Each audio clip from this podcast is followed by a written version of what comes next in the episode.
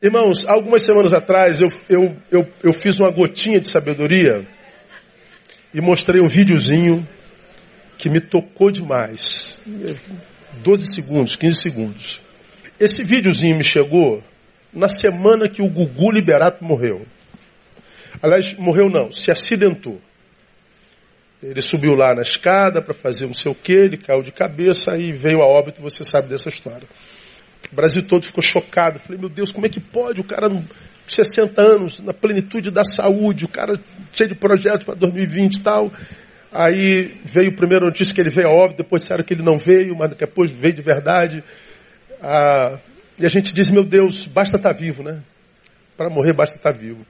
Na mesma semana, me veio esse videozinho de um motociclista. E eu queria compartilhar com vocês de novo e, e fazer mais alguns comentários a, a, respeito da palavra a começar desse vídeo. Passa o videozinho aí. Lá do lado esquerdo, solta a roda de um caminhão, olha lá, pum! Viu? Todos viram? A notícia que eu tenho é que esse motociclista morreu. Qual é a probabilidade de no mundo de 7 bilhões e 200 milhões de habitantes, você em cima de uma moto solte um pneu do lado de lá e acerte a sua cabeça? Qual é a probabilidade? É uma em 7 bilhões e 200.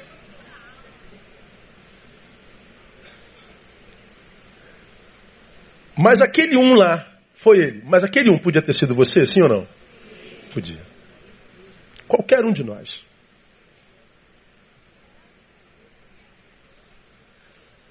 Há como imaginar que eu vou sair para o trabalho hoje de moto e que o caminhão, o pneu de um caminhão vai acertar minha cabeça?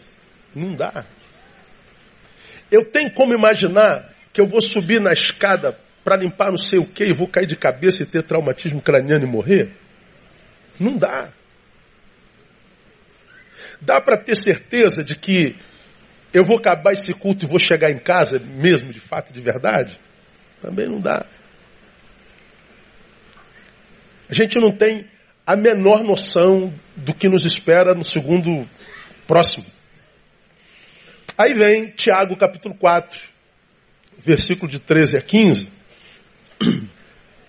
Uma palavra que diz assim: Eia agora vós que dizeis, hoje ou amanhã iremos a tal cidade, lá passaremos um ano, negociaremos e ganharemos.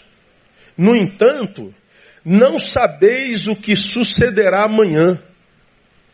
Que é a vossa vida? Sois um vapor que aparece por um pouco e logo se desvanece. Em lugar disso, devíeis dizer: se o Senhor quiser, viveremos e faremos isso ou aquilo. Amém, amados? Que é a vossa vida, verso 14? Sois um vapor que aparece por um pouco e logo se desvanece. Me ajuda, diga para quem está do seu lado. Você é um vapor, irmão. Diga, eu sou um vapor. É isso aí.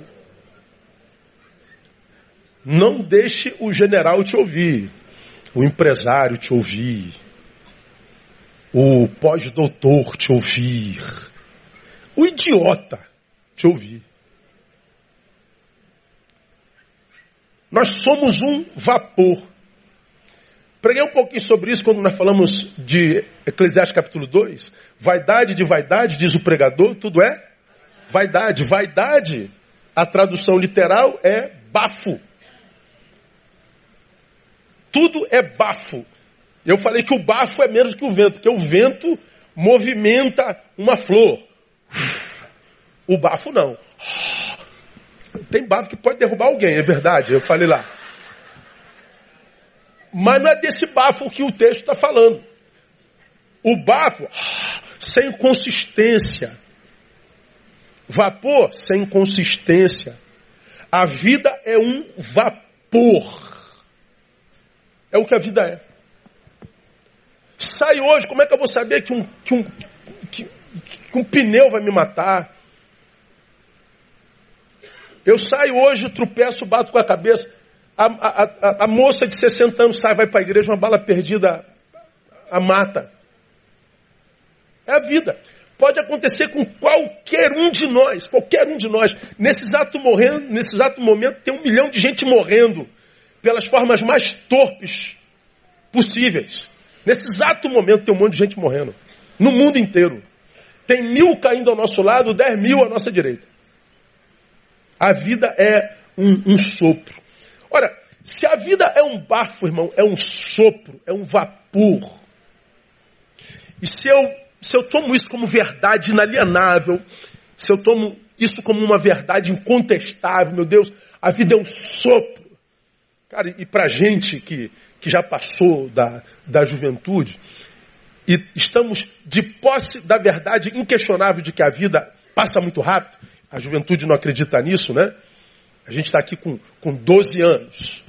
E alguém diz, a vida passa rápido. Aí a gente ouve nosso pai que tem 50 falando isso. Pô, tá, tá, tenho 12 anos, pai, tenho 15 anos. Passa rápido. Tá louco, pô. Você tá. Que é isso? Até chegar a 50 anos, tá louco, vai passar. Nada. Você que já fez 50, se lembra que anteontem você tinha 15. Mas é muito rápido. Muito rápido. Ora,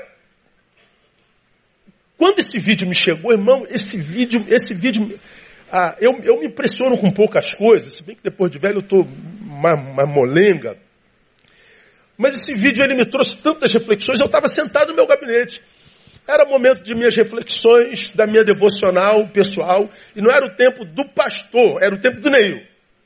Como eu já falei aqui, eu tenho um tempo no meu dia que é, é, é o pastor com a palavra. É, é o pastor fazendo almoço para domingo à tarde, como aqui. É, é quando o pastor se debruça na Bíblia por causa de vocês. Mas eu tenho um tempo no meu dia que eu me debruço na Bíblia por Neil. Esqueço que vocês existem, esqueço que o pastor existe em mim. E é o meu tempo com Deus, é o Neil. Não o profissional. Então eu estava no meu tempo. Terminei o meu tempo. Aí fui responder alguns e-mails. Lá estava esse vídeo. Por que, que mexeu tanto? Na mesma semana que o Gugu morreu. Porque quando chegou a notícia do Gugu, Gugu morreu. Eu falei, como assim? Todos nós fomos pegos de surpresa. É, pessoas morrem. Só que nós esquecemos disso. Morrer é a única certeza que a gente tem na vida. É, é, é a coisa mais certa do mundo. É que nós morremos. Só que nós nunca estamos preparados para ela. Aí quando eu vi esse vídeo aqui, eu lembrei que provavelmente uma esposa não encontraria mais, saiu para trabalhar, não vai ver mais. Seus filhos não verão mais. Seus pais não o verão mais. É um empobrecimento geral da vida de gente que tinha ligação afetiva com esse homem. A morte empobrece quem fica e a morte é, é, confisca o futuro de quem vai. Ora, vendo é, esse vídeo, na, na, mesma semana, acho que no mesmo dia do Gugu, eu fiquei pensando, irmão, primeiro, é, ser feliz, irmão, é uma urgência. Eu e você deveríamos ter muita pressa em ser feliz. Por que, que eu devia ter pressa em ser feliz? Por que, que ser feliz é uma urgência? Porque a gente não sabe quanto tempo tem. Não deveríamos esperar para amanhã para ser feliz, como quem na segunda-feira é, é, vê a terça chegando e, e, e, angústia de terça pega, a quarta pega e diz assim: ah, hoje é terça-feira, mas é, sexta-feira está chegando. Então, é, sexta-feira é, é, é, é, o dia que antecede ao fim de semana. Meu fim de semana vai chegar. É como quem na segunda espera o fim de semana para ser feliz.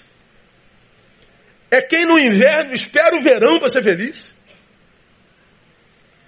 É quem gordinho espera emagrecer para ser feliz. É quem solteiro espera casar para ser feliz. É quem desempregado espera um emprego para ser feliz. Aí o que, que nós temos? Nós temos uma geração de gente infeliz Porque felicidade é sempre um projeto, nunca uma realidade. Nunca uma realidade. Ser feliz é uma urgência. Nós deveríamos ter pressa em ser feliz, porque amanhã pode ser tarde demais. Hoje à tarde pode ser tarde demais. A gente tinha que ter isso como uma prioridade máxima, mas é, não é prioridade. A felicidade está no nosso projeto, mas sempre no futuro. Sempre no futuro. Ora, se ser feliz é uma urgência, eu daria alguns conselhos práticos para quem já começou a fazer plano para 2020. Se ser feliz é uma urgência, a gente tem que ter pressa em ser feliz. Primeiro, não troque o que tem valor pelo que tem preço. Mas pastor, você já falou sobre isso. É. Só que eu estou, mais uma vez, salientando a necessidade de a gente ser mais do que ouvinte disso. Para que a gente pratique isso. Ou seja, não trocar o que tem valor pelo que tem preço. O texto que nós acabamos de ler diz lá: hoje ou amanhã iremos a tal cidade, lá passaremos um ano, negociaremos e ganharemos. Ora, se ser feliz é uma urgência, eu preciso entender de, de uma vez por toda que a minha felicidade não está naquilo que eu tenho, irmão. A minha felicidade está naqueles com quem eu sou. Não está na coisa.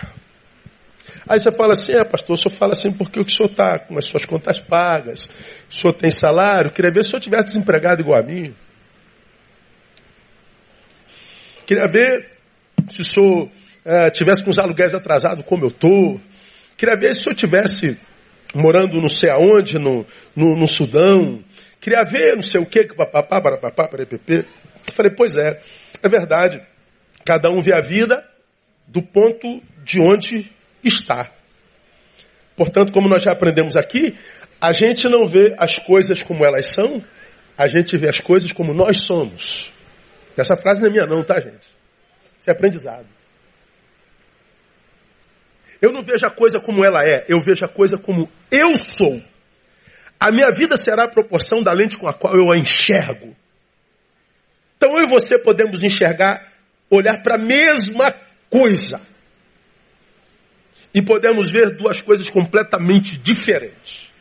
É como aquela aquela aquela máxima do meio copo. O que, que você está vendo aqui, irmão? Esse copo está meio cheio, não está? Sim ou não?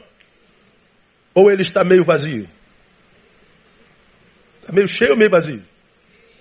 Não está meio vazio, não? Ele está meio cheio. E o outro meio, que não está cheio? O outro meio está o quê?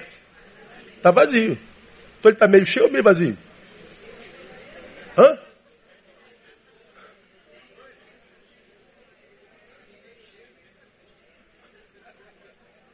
Meio cheio ou meio vazio? Depende para onde a gente olha. Alguns de vocês vão dizer, poxa, tem, tem, tem meio copo d'água. Não tem meio copo vazio. E todos os dois têm razão. Um vai olhar para o vazio, outro vai olhar para a água. Um vai olhar para a roseira vai ver a rosa. O outro vai olhar para a roseira e vai dizer, cheio de espinhos. Um vai olhar para a vida e diz, nada presta. O outro vai olhar para a vida, tudo presta. Por que, que nossos olhares sobre a vida são completamente diferentes, irmão? Porque a gente vê as coisas como a gente é e não como elas são. E como nós enxergamos as coisas como nós somos, a gente muda as coisas, não trabalhando nas coisas, mas trabalhando em nós mesmos. Trabalhando no nosso olhar. Trabalhando a nossa diagnose, o nosso diagnóstico. Trabalhando a nossa capacidade de discernir as coisas como verdadeiramente são. Ora, se ser feliz é urgente, por que, que eu troco coisa que tem preço pelo que tem valor? Só recapitulando o que eu falei aqui quando eu preguei sobre valor que tem preço. Quando é que a gente troca o que tem valor pelo que tem preço? Ora, quando a gente troca aquilo que a, a gente quer muito, mas é, embora queira muito e ache que isso vai me trazer felicidade, isso que eu quero muito e acho que vai me trazer felicidade tem um preço. É como quem está aqui e mora numa casa que custa um milhão de reais. Sua casa tem preço? Tem. Então não tem valor, dá para viver sem ela. Tanto é que o mundo todo não mora na sua casa. Tem gente que mora no morro, num barraco que custa 10 mil reais. Ah, você pode ter chegado aqui numa Mercedes que custa 2 milhões de reais. Tem preço? Tem. Então não tem valor. Dá para viver sem Mercedes. Ah, você tem uma empresa que vale 20 milhões de dólares. Tem preço? Tem. Então dá para viver sem essa empresa. Ah, você tem um, uma carreira que, que, que não sei quanto, tem preço, tem, então não tem valor. Pois bem, se tem preço, dá para viver sem. Agora, se a gente pegasse ah, um, um, um, um, Henrique e uma Keila com Pedro do lado, e o Henrique é um suboficial da aeronáutica, ou seja, não precisa de dinheiro, tá bem. Mas vamos imaginar que acontecesse alguma calamidade e eu dissesse assim, ô, ô, ô Keila, ô, Henrique, me venda ao Pedro por 10 milhões de dólares. Ah, aquele dá uma gargalhada. Ele fala, para de palhaçada, pastor. 10 milhões de dólares pelo meu filho? Ela venderia o filho por 10 milhões de dólares? Não. Porque o Pedro não tem preço.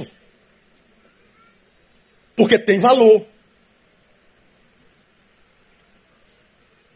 Você está duro? Te dou 10 milhões de dólares, mas uma injeção com soro positivo. De jeito nenhum.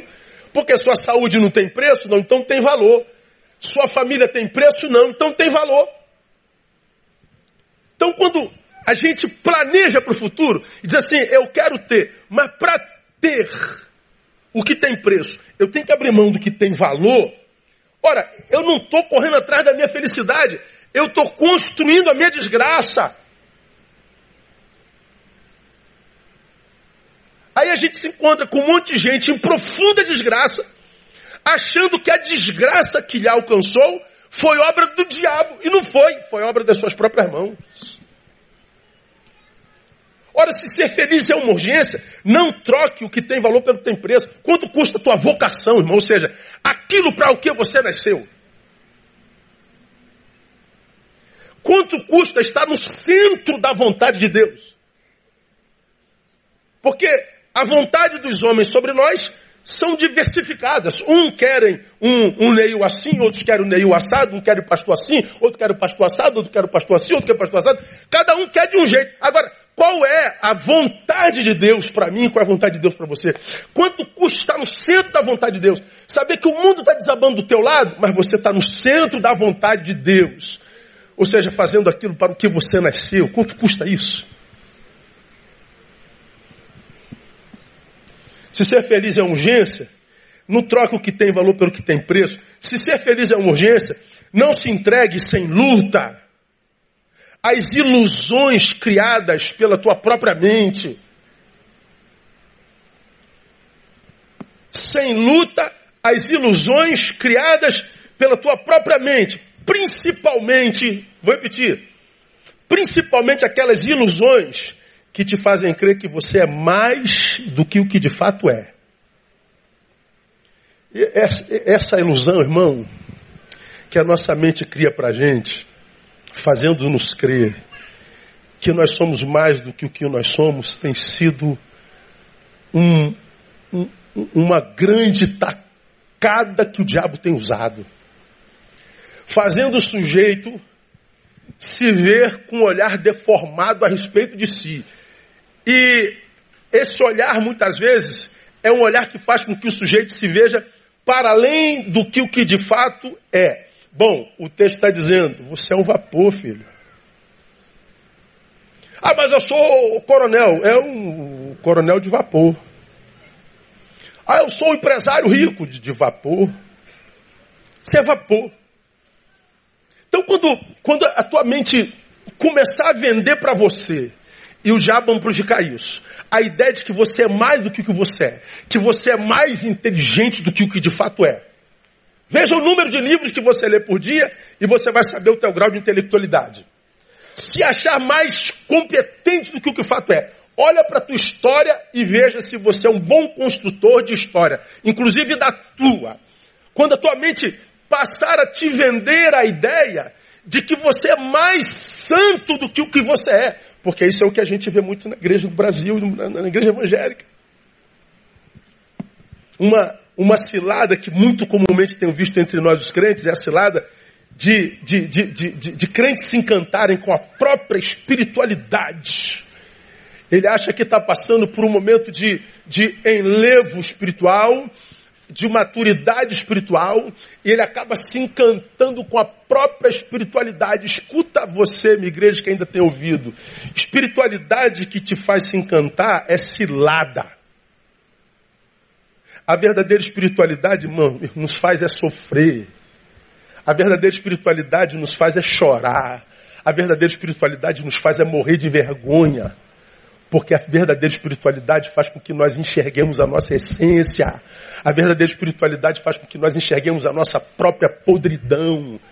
A verdadeira espiritualidade faz com que nós nos enxerguemos como Paulo e nos faz dizer o amor de Cristo nos constrange. Por que, que Deus me abençoa tanto, sendo eu tão podre como eu sou?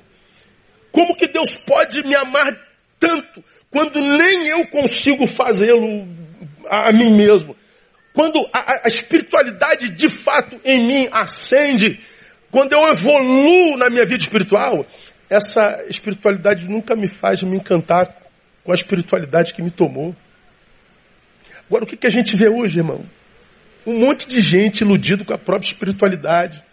E essa espiritualidade não faz com que ele tenha vergonha de si, não faz com que ele seja tomado por sensações de gratidão e reverência diante daquele que o santificou, mas ele acaba por se tornar um acusador de espiritualidades alheias. Ele acaba por se tornar um apontador de erros dos outros. Mas a espiritualidade dele não faz com que ele, com que ele morra de vergonha, porque ele passou a se enxergar. Aí você começa a ver os exemplos nos nossos meios. Aí tem gente que o discurso vai mudando. Não, pastor, porque Deus me disse, Deus me falou, Deus me revelou, Deus se mostrou. Senti de Deus, o Senhor está me direcionando, porque Deus é, se mostrou a mim, Deus me disse, Deus falou. Problema nenhum. O problema é que Deus faz, Deus fala, Deus se revela, mas ele faz tudo isso sem que o sujeito abra a Bíblia sequer uma vez na semana.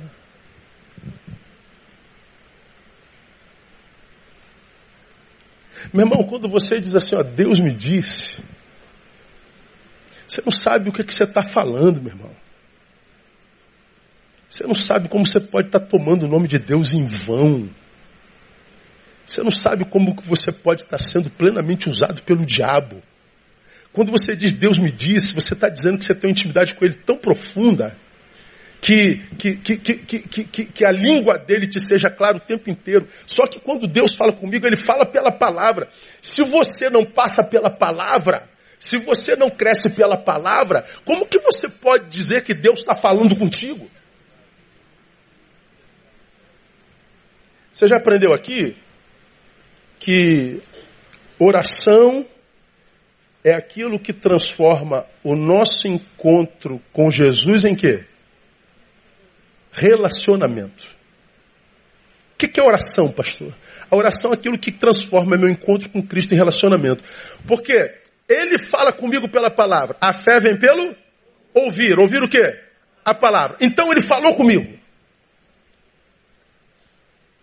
Se ele fala comigo, como fez lá em Atos, meu coração é compungido, é tocado, é modificado. E aí nós perguntamos, como lá em Atos capítulo 2, o que, que, eu, o que faremos, irmãos? Arrependemos e cada um de vós seja batizado. Então, a palavra gera fé, porque ele falou comigo. E quando eu falo com ele, é oração. Quando ele fala comigo pela palavra e eu falo com ele pela oração, há diálogo. Se eu digo, Deus falou comigo, mas eu não oro, não falo com ele, não há relacionamento. Eu tive encontro com ele, mas não desenvolvi relacionamento. Agora, o que, que a gente vê hoje? Gente que não tem relacionamento com Deus, ou seja, não lê a sua palavra e não tem vida de oração regular, acreditando que está ascendendo espiritualmente. O que você está fazendo é se rendendo a uma ilusão da sua mente. Você está se auto-sabotando. Encante-se, meu irmão, com a sua espiritualidade quando, primeiro, tua fome pela palavra for maior do que qualquer outra fome na tua vida. Quando você não conseguir passar pelo dia sem ter contato com o que ele tem para você na palavra subjetivamente. Porque se a fé vem pelo ouvir a palavra, é a palavra. Não há como eu crescer espiritualmente se eu não passar pela palavra, sem que a palavra passe por mim. Então, se você é um dos que estão encantados com o que Deus está falando com você, responda para si quanto tempo gasta com a palavra diariamente. Encante-se com a tua espiritualidade quando falar com Deus no secreto se tornar mais importante do que conversar com seus amigos em público. Porque o que a gente vê hoje nos crentes contemporâneos é o desejo de estar junto o tempo inteiro. Isso é muito bom. A comunhão é o lugar onde Deus ordena a bênção. E a comunhão é uma necessidade, nós nascemos para isso. E isso é muito bom.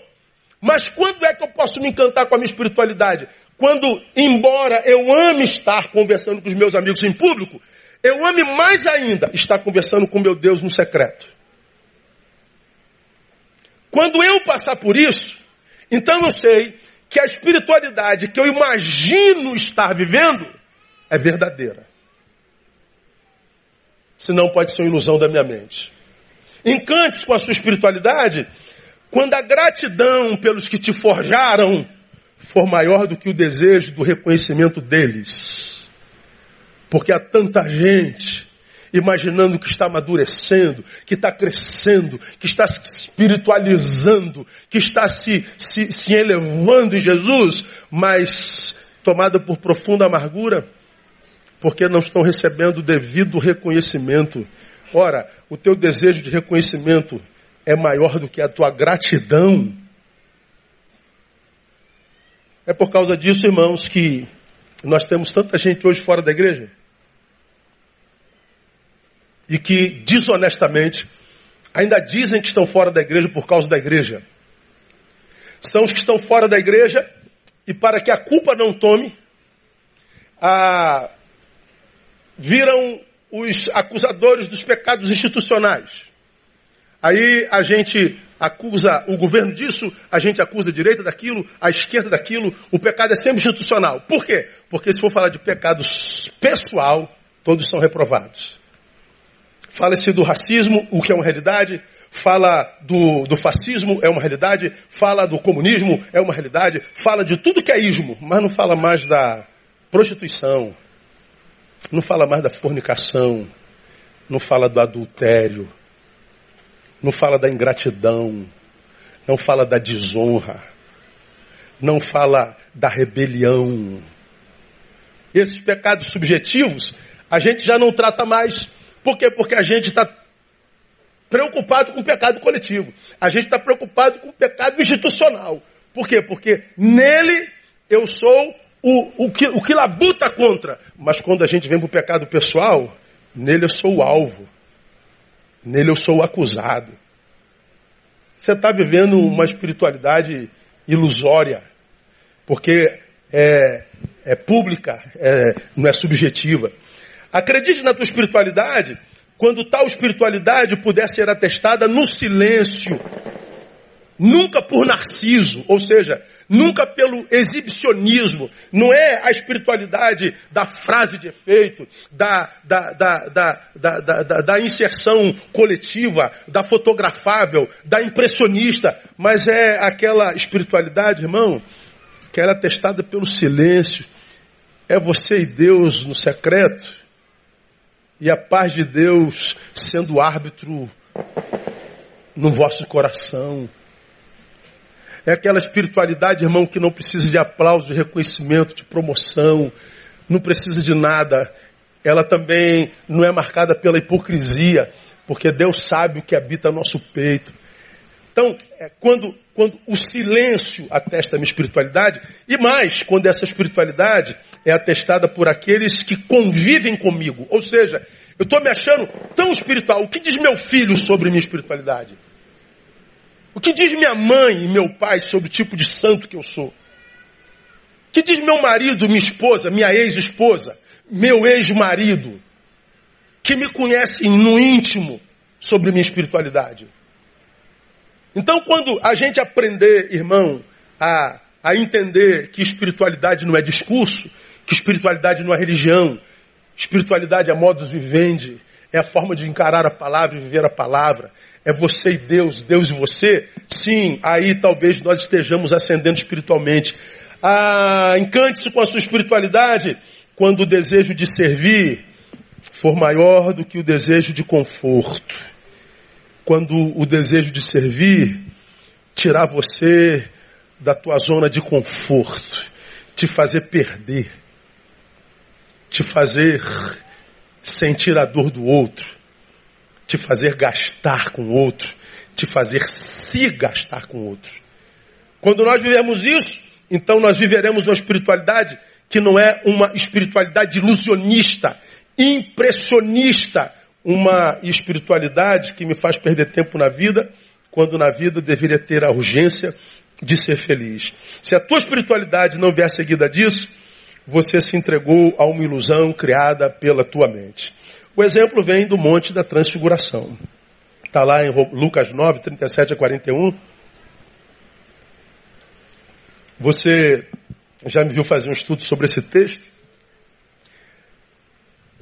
Pedro, Tiago e João sobem, Jesus com eles, aparece Elias, representando a lei, Elias a profecia, lei e os profetas.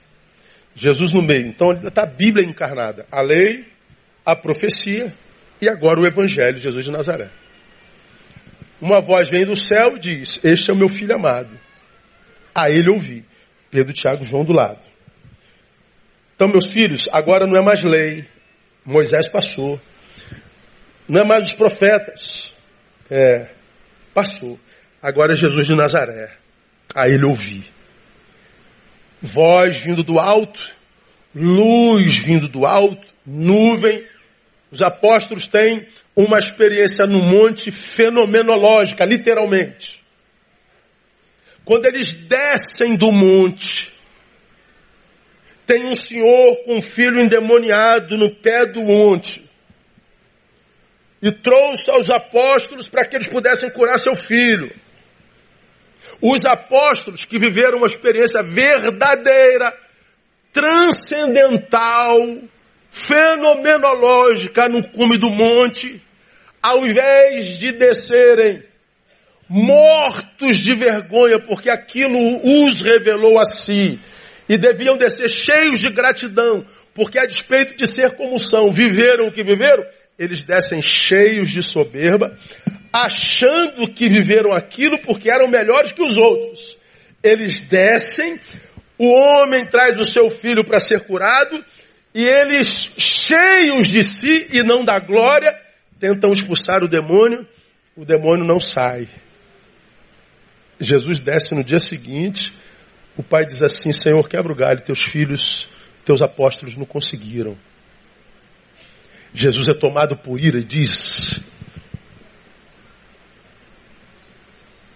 Ó geração incrédula e perversa. Até quando estarei convosco? Jesus, até quando eu vou estar com gente como vocês?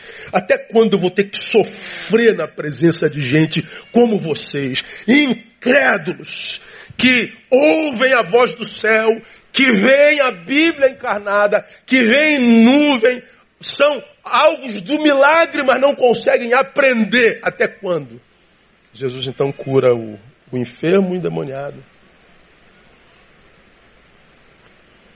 Eles descem do lugar da experiência com Deus, iludidos com uma espiritualidade que os fez enxergarem-se maior do que são.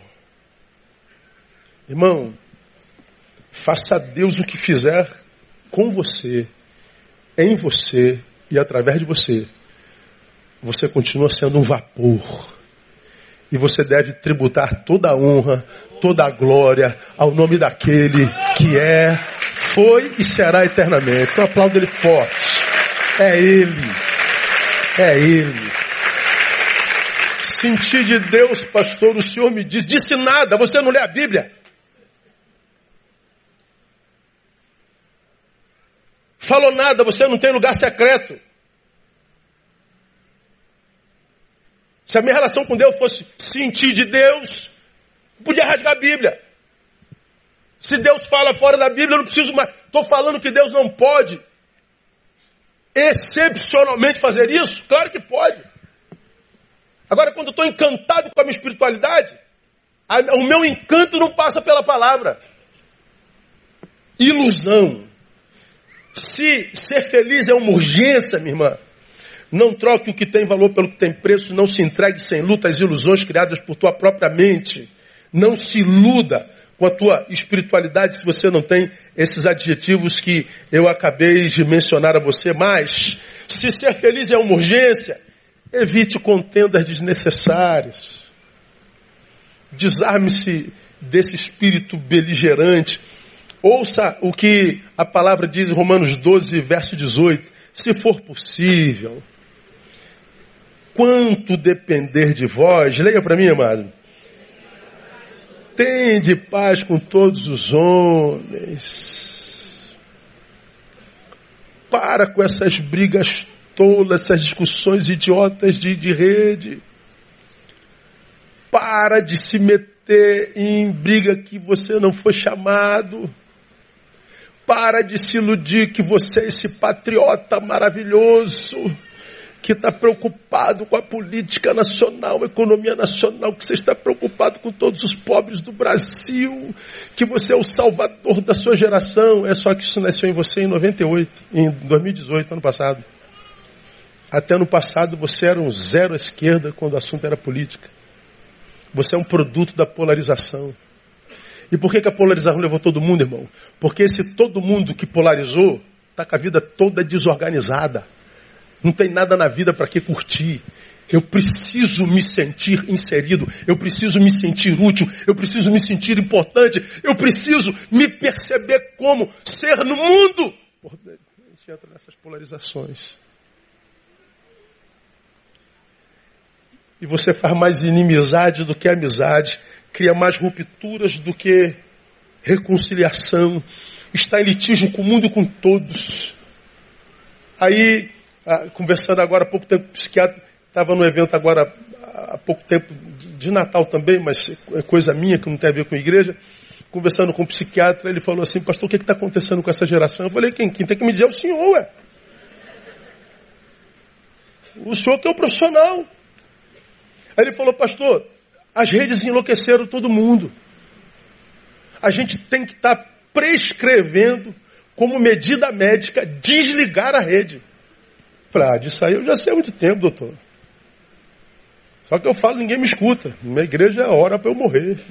Que isso, pastor? É, eles ficam com raiva de mim. Ele está prescrevendo desligar a rede por um tempo. Ordem médica. Mas por que a rede faz mal? Porque a rede é lugar de litígio. Onde ninguém ganha, todo mundo perde. Onde não há renascimentos, só há mortes. Onde ninguém muda de opinião, onde só se adoece. Ora, se a próxima cabeça tem uma pneusada na vida, pode ser a sua. Enquanto o pneu não atinge a tua cabeça, irmão, usa essa sua cabeça para coisa boa. Dialogue com gente que acrescenta. Acrescente com todos aqueles que você dialoga, seja a cura e não a doença, seja o que acolhe, não o que acusa, não entre em contendas desnecessárias. Se for possível, quando depender de vós, tende paz com todos os homens. Paz. Então, se depende de você, tenha paz. Qual é, pense bem, irmão, a melhor resposta a dar uma geração que não tem escuta? Diga você. Qual a melhor resposta a se dar a alguém que não ouve? Não ouvi? Silêncio. Qual é a melhor resposta a dar uma geração de, de acusadores crônicos? Silêncio. Qual a melhor resposta a dar uma geração cheia de razão? Silêncio. Silêncio. Nós nunca precisamos tanto de gente especialista em silêncio. Porque está todo mundo dizendo alguma coisa. E como você já aprendeu, mais importante do que dizer alguma coisa é ter alguma coisa para dizer. O problema é que a maioria dos que estão dizendo alguma coisa não tem nada para dizer. Evite contendas desnecessárias. Cale a boca. Fique quieto. Deixe que fale. Recolha-se. Mas, se ser feliz é uma urgência, prefira a paz em detrimento da razão. Eu estou absolutamente convencido da necessidade, que, que, a necessidade de se ter razão o tempo todo. Essa, essa necessidade mórbida de ter razão, por isso tanta discussão, nada mais é do que autoafirmação. Eu prefiro ter, eu preciso ter razão. Vencer você me dá quase a certeza de que eu não sou um perdedor. Eu me alegro não na minha vitória, mas na tua derrota. Eu quero transcender você. Eu quero vencer você. Por que, que você quer vencê-lo? Que é para eu me convencer que eu não sou essa porcaria que eu sei ser. A gente não acende vencendo, a gente acende servindo. A gente acende sendo útil.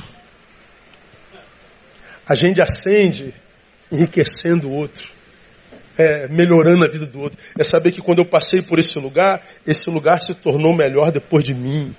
É saber que quando eu saí desse lugar, aquele lugar sentiu minha falta. É saber que, que, que, que, que, que, que quando eu chego, o reino de Deus é sinalizado. Mas não é através de discussão, é através de influência, é através de, de, de contato.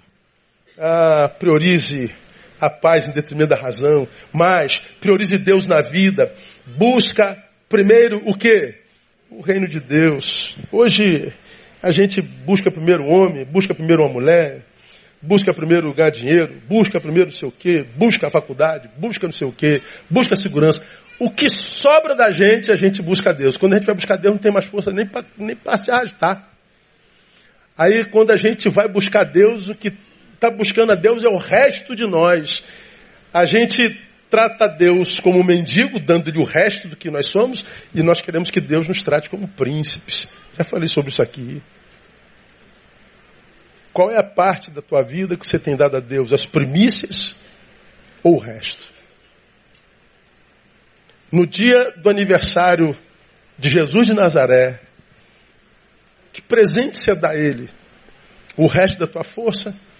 O resto da tua esperança, o resto do teu dinheiro, o resto do teu talento, o resto e o resto, ou você dá as primícias para Ele, não é? Então, é, busca primeiro Deus na sua vida, mas aprenda a perder gente para você não se perder por causa dessa mesma gente. Entenda que você nunca foi dono. Ah, eu já falei sobre isso aqui várias vezes, né, irmão? Nós vivemos uma geração que não consegue criar raízes em lugar nenhum, em coisa alguma, em ninguém. Está todo mundo de passagem. Porque está todo mundo procurando um lugar onde se sinta bem. E a pessoa se sente bem onde não é catucado na ferida. Onde ele não é incomodado. Se você é incomodado, você troca de lugar. Então nós vivemos um tempo de raiz. Não existe mais fidelidade, raizamento, longevidade, permanência. Está todo mundo em movimento, todo mundo trocando, todo mundo atrás do novo. Aí alguém pergunta, pastor, o senhor não se entristece quando o senhor perde alguém na igreja? Eu falei, não, filho, eu nunca perdi ninguém na igreja. Como não? Nunca foram minhas. A gente só perde aquilo que é nosso. Ninguém é dono de ninguém. Glória a Deus, amado. Todos nós somos de Deus, amém ou não, amado? Então eu não sofro. Pastor, estou indo. Deus abençoe, irmão. Que o Senhor te, te abençoe lá. E a pessoa, quando vai embora, queria que a gente ficasse sofrendo. A gente não sofre, com raiva da gente.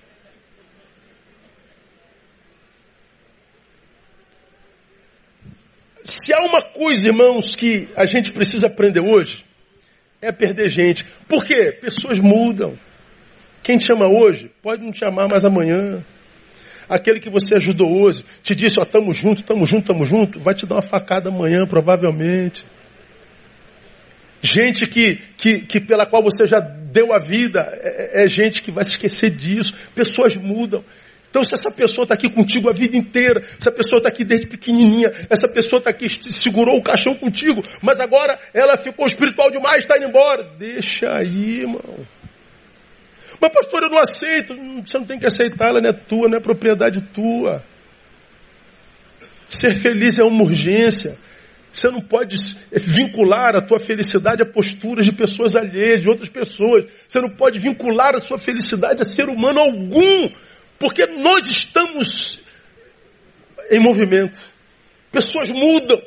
Nunca é, é, é, é, é sofra por causa disso. Ou se o sofrimento é, é necessário, sofra com maturidade. E por último, nunca se renda à ociosidade. Envolva-se. Ser feliz é uma urgência. Então, não há felicidade na ociosidade. Eu já falei, o ócio mata. O ócio retira de você a graça de sentir orgulho de si mesmo. Se você vive em função de si, você perdeu o sentido de ser. Ociosidade mata. O ócio te deforma, faz de você um crítico cínico reduzindo ao estado de um analista de feitos alheios. Esse criticismo crônico que a gente vê o tempo inteiro é produto de gente que não tem na vida do que se orgulhar. Gente de bem com a vida, irmão, não passa por aí se metendo na vida de ninguém. Gente que bem na vida não vive dando palpite que não foi pedido. Gente que está feliz, quer ver todo mundo feliz. Gente que está de fato bem consigo mesmo ele passa pela vida fazendo amizades e não inimizades. Agora, o ócio não. O ócio faz com que eu tenha a sensação de que minha vida está sendo desperdiçada em sacrifício ao nada. O ócio me faz viajar para dentro das minhas mediocridades. O ócio me faz encontrar-me com a minha pior versão o tempo inteiro. Não há como ser feliz sendo para si. Esse videozinho, ele me pegou. Falei, meu Deus, eu estou em moto todo dia, eu saio de moto, não aguento trânsito, eu peco. Então estou em moto o tempo todo.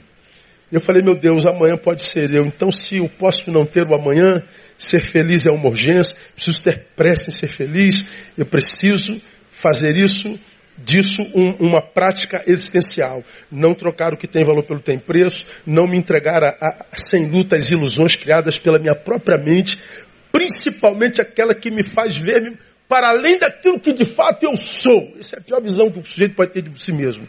Achar que é mais do que o que é. Preciso evitar contendas desnecessárias. Eu prefiro é, ter paz em detrimento da razão. Preciso priorizar Deus na vida. Eu preciso aprender gente para não me perder por causa dessa própria gente. E eu nunca devo me render à ociosidade. Eu acho que se a gente cumprir esses conselhos, irmãos, eu acho que a gente consegue. Eu acho que viver hoje é matar um leão e um urso todo dia.